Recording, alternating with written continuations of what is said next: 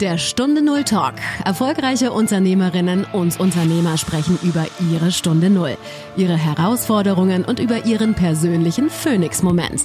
Eine Zeit, die ihr Leben für immer positiv verändert hat. Lerne von ihren Erfahrungen. Und hier ist dein Gastgeber, Stefan Hund.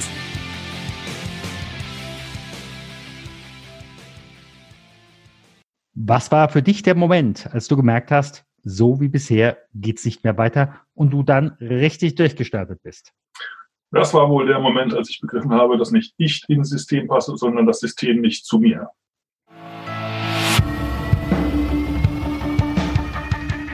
Liebe Hörerinnen und Hörer, eine neue Folge von Stunde Null Talk und mein heutiger Gesprächsgast ist Dirk Assmann-Staud. Lieber Dirk, ganz, ganz herzlich willkommen. Ja, hallo Stefan, grüß dich.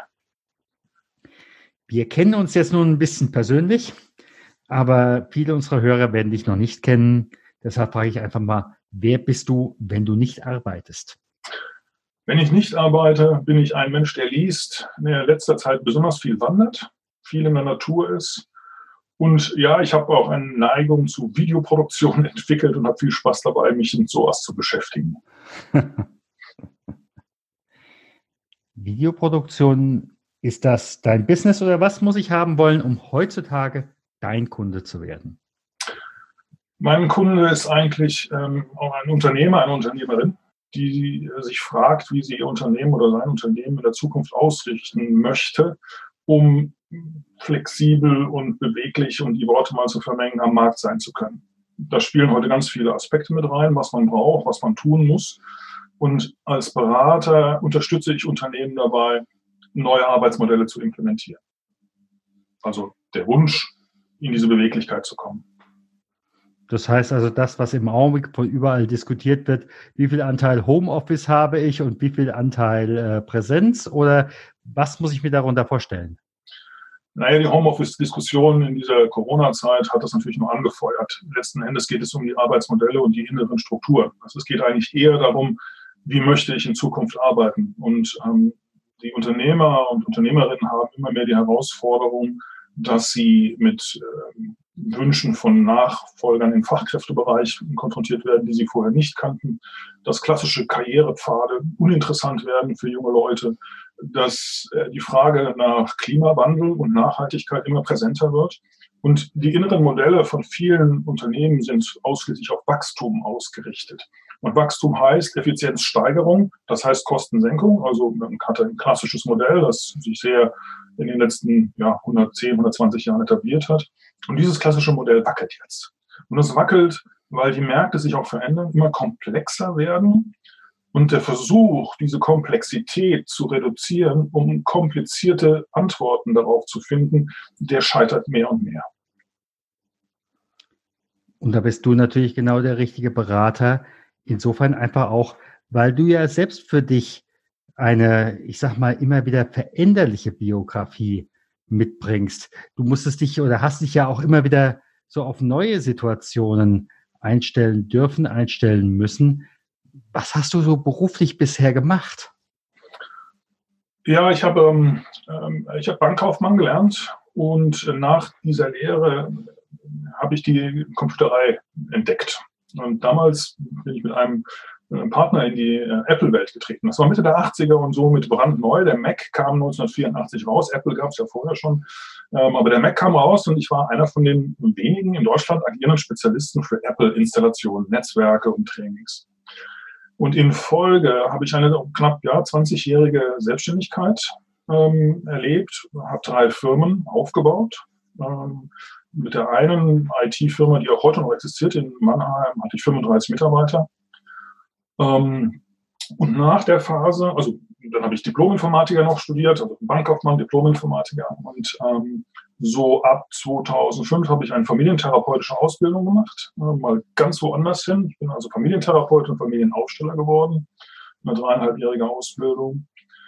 Ähm, und da war ich aber schon ähm, raus aus der Selbstständigkeit, weil ich mir irgendwann mal gesagt hatte, also nee, ich mag diese ewige Rundumverantwortung des Geschäftsinhabers, Geschäftsführers nicht mehr. Ich will mal jetzt einfach nur mal irgendwas gerade tun. Diese Annahme, dass das so sein würde, schlug fehl.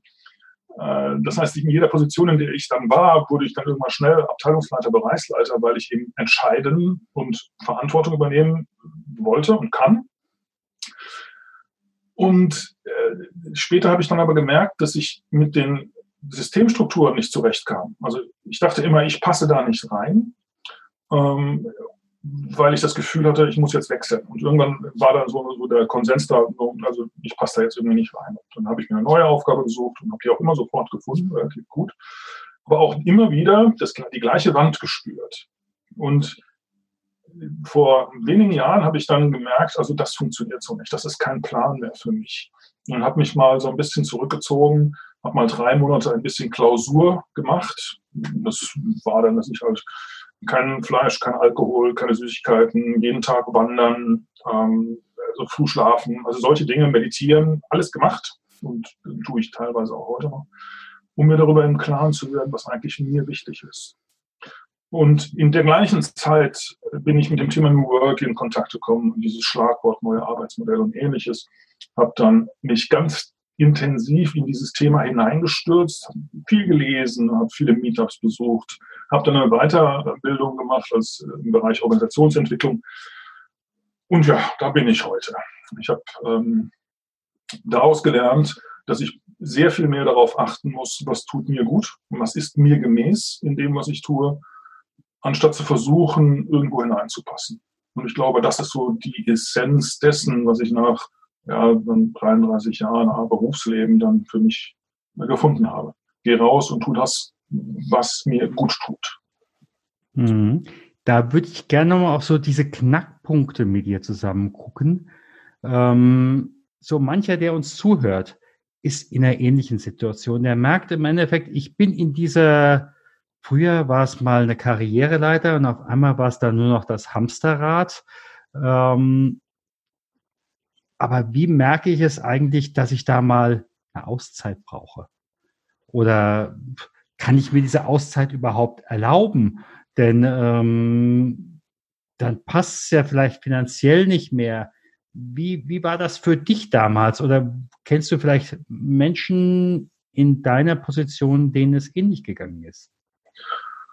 Also ich hatte bei einer Position, bei der ich war, so, bin ich so hart am Burnout vorübergeschrammt. Also wenn ich die medizinische Definition vom Burnout nehmen wollte, ja, da war ich also ganz hart davor. Und tatsächlich hat mich letztlich meine äh, systemische familientherapeutische Ausbildung wach genug gehalten, um zu bemerken, Vorsicht, jetzt passiert etwas in dir, das dich emotional so instabil macht, dass äh, das nicht gesund ist. Und ich habe dann die Bremse gezogen, bin dann zum Arzt gegangen und so weiter und der hat mich dann ähm, aus dem Verkehr gezogen.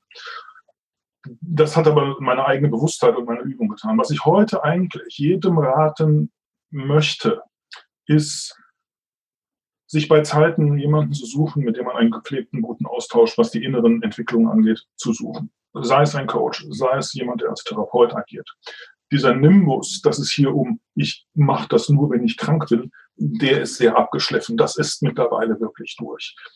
Und wenn ich mich in so einem Hamsterrad, du hast es ja selbst eben gesagt, diese Hamsterradkiste, ja, dieses Reihenhaus, zwei Autos, Kinder, Ehe, Mähen, also diese ganzen äh, Abhaker, die uns die mhm. Gesellschaft ja doch irgendwie vorgibt, die heute durch den verloren gehenden Karrierepfad begrenzt werden. Und es wird immer schwieriger. Und wir werden immer mehr auf uns zurückgeworfen und zu sagen, sag mal, äh, wofür mache ich das, wenn mich das so krank macht oder wenn mich das so abstößt. Und hier lohnt sich halt wirklich, einen Coach zu nehmen oder eine Coachin. Also wirklich machen. Das Geld investieren. Und sei es äh, zweimal im Monat jemanden zu nehmen, der einem hilft zu reflektieren. Und das ist ja auch eine persönliche Entwicklungshilfe. Und dafür ist das wirklich essentiell wichtig. Ja, mhm. Das würde ich eben anraten. Und hier eine kleine Werbeunterbrechung in eigener Sache. Corona stellt als Stunde Null alle Bereiche des Lebens in Frage. Was wird am Ende der Krise sein? Auf was kann ich mich verlassen? Was trägt mich durch? Wo kann ich mich bereits heute besser und wohltuender positionieren, damit ich am Ende der Krise vielleicht sogar stärker herauskomme? Da empfehle ich dir das Phoenix Moment Seminar, Vielleicht sogar genau die richtigen drei Tage. Gut vorbereitete und intensiv begleitetes Schweigen. Viele meiner Gesprächsgäste waren auch schon Teilnehmer meines Schweigeseminars. Wann kommst du? Du findest die Seminarausschreibung für dieses Seminar und die nächsten Termine unter der Phoenix-Moment in einem Wort.com. Ich freue mich auf dich.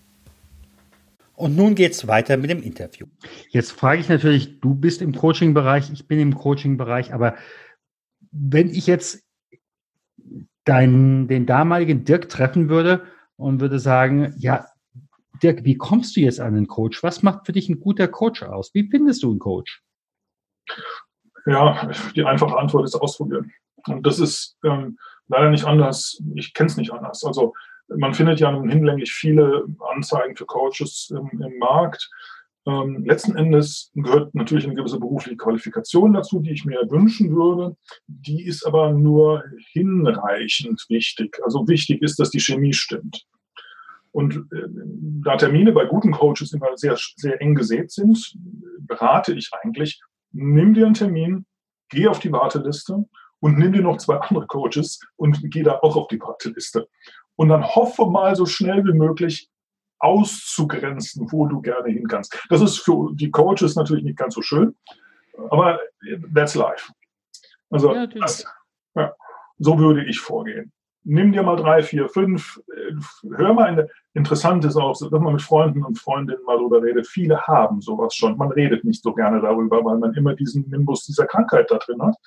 Aber tatsächlich, wenn man anfängt, offen darüber zu reden, hört man plötzlich von ganz vielen Sachen, ja, habe ich auch gemacht, dann war ich bei dem und bei der und der war gut. Ja, ja. Mhm. Macht hohen Sinn, macht wirklich Sinn. Absolut. Absolut.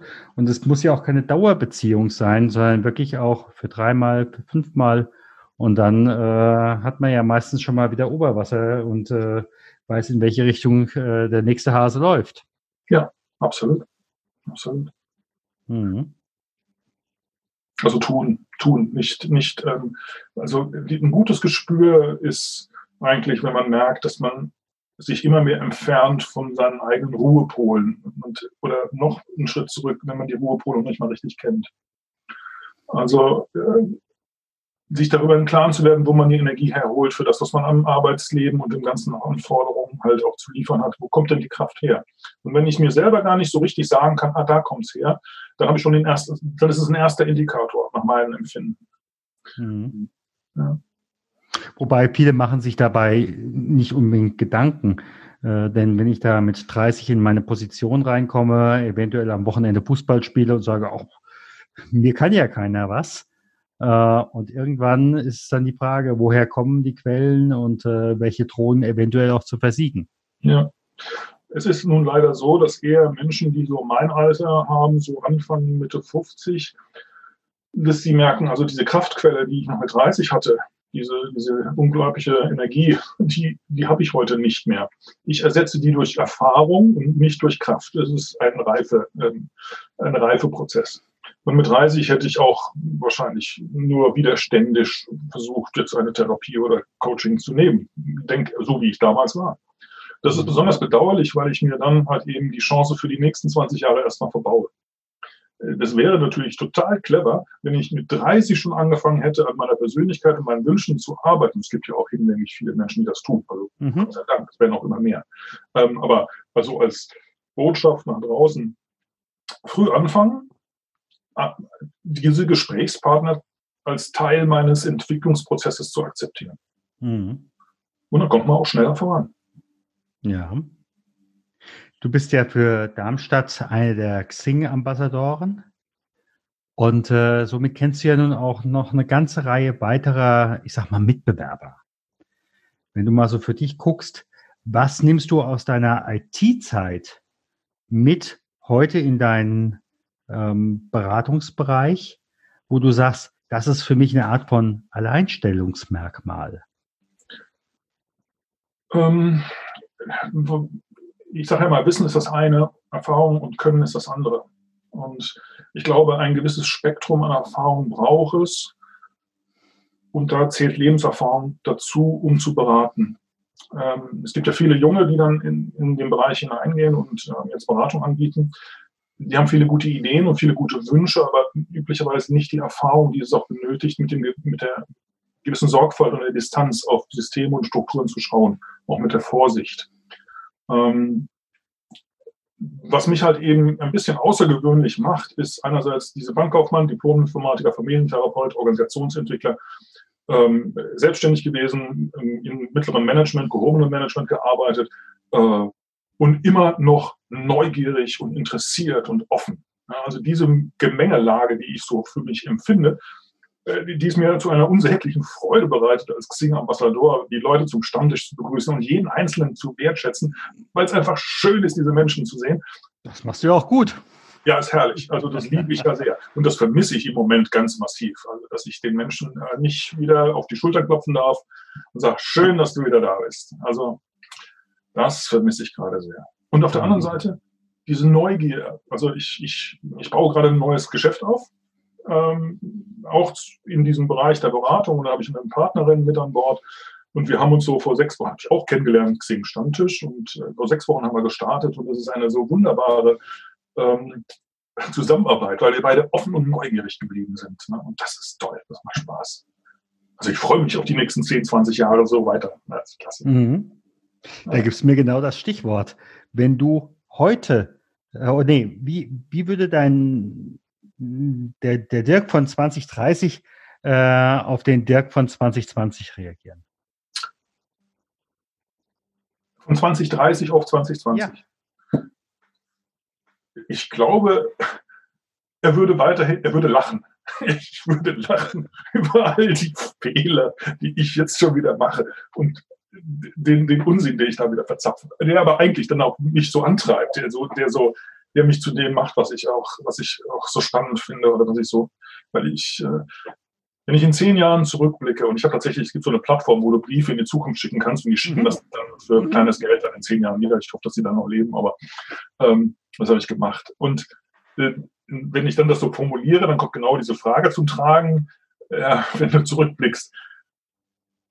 Also die Freude und die Neugier, das ist etwas. Also dieser, ich arbeite wirklich gern. Ja. Und jetzt habe ich so Dinge gefunden, die mir so richtig Freude bereiten. Während ich vorher mich immer in dieses Hamsterrad empfunden habe, ist jetzt so, kommt so eine, so eine, eine Gemengelage zum Tragen, wo ich mich einfach sehr selbstverständlich, selbstverständlich fühle in dem, was ich tue. Und das tut mir wirklich gut. Und wie es in zwei Jahren aussieht, weiß ich nicht. Und tatsächlich mache ich mir da auch nur begrenzt. Natürlich tue ich Dinge, um Geld zu verdienen. Und, und das ist auch klasse und toll. Aber ehrlich gesagt weiß ich nicht, was in zwei Jahren sein wird. Und ich versuche mir darüber jetzt erstmal auch so recht keine Gedanken zu machen. Aber solange du einfach die Erfahrung mitbringst, es wird. Ja, es wird. Und wenn ich im Augenblick äh, dir so zuhöre und frage, was sind so die Werte, dann kommt bei mir als allererstes das Stichwort Freiheit bei mir an. Äh, das ist diese Beweglichkeit. Also tatsächlich ähm, kann ich mir auch gut vorstellen, ganz viel online zu machen und dann als echter Remote Worker woanders in der Welt mal zu sitzen.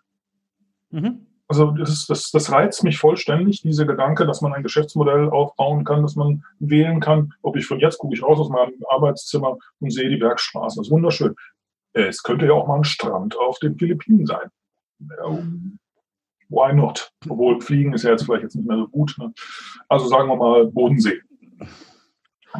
Ja, ich sage mal so, gegebenenfalls auch mit der Transsip nach Vladivostok oder was auch immer, genau. ja. Wobei das ist natürlich ein bisschen kühler als hier in der Bergstraße. Ja, aber ich war noch nie dort. Das finde ich eine total klasse Idee. Solange die irgendwie WLAN haben, ja, dann ist die Welt mit mir. Haben die mit Sicherheit. ich denke schon auch, ja, ja. Ja, ich sage mal ganz, ganz herzlichen Dank.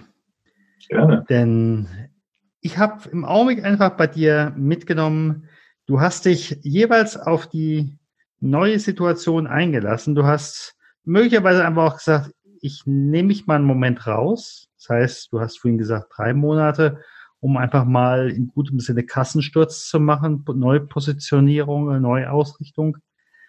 Aber ich sehe eine Perspektive für mich und wenn ich mich dabei neu ausrichten darf und äh, neue Erfahrungen machen darf, dann äh, passt das. Und ich höre von dir auch heraus, du willst auf keinen Fall in das Alte zurück jeweils.